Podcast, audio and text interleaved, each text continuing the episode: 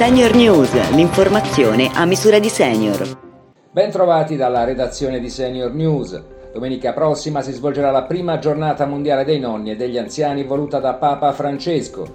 Organizzata da Senior Italia, una delegazione di nonni proveniente dai centri sociali per anziani di diverse parti d'Italia parteciperà alla Santa Messa nella Basilica di San Pietro per celebrare insieme al Santo Padre una giornata speciale di preghiera dedicata agli anziani.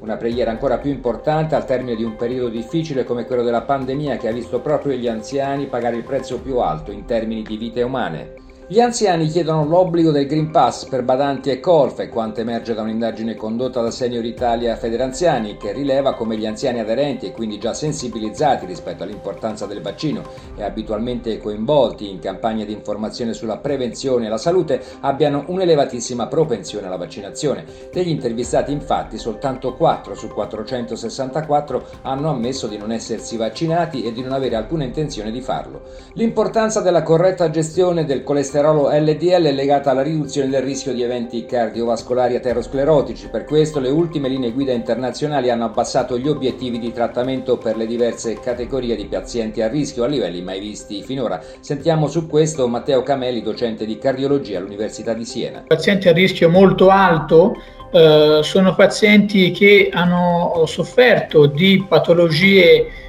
eh, cardiovascolari. A questi si associano anche i pazienti diabetici, poi ci sono i pazienti a rischio alto, pazienti che in base ai loro valori di colesterolemia e in base ad altri fattori di rischio concomitanti appunto eh, sono esposti ad un rischio definito appunto elevato.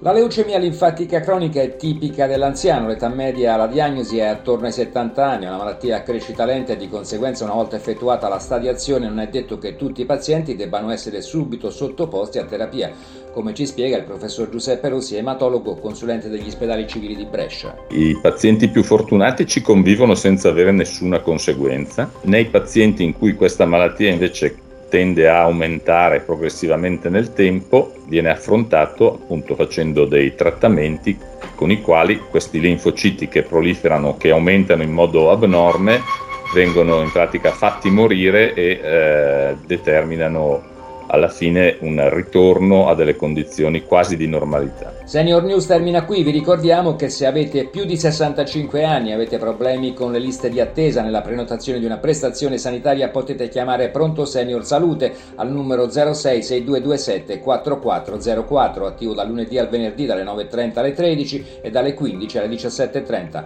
Operatori qualificati prenderanno in carico ogni caso al fine di ottenere il rispetto dei tempi di attesa garantito per legge. Sul sito senioritalia.it invece potete risentire questa e tutte le altre edizioni di Senior News. A risentirci alla prossima edizione.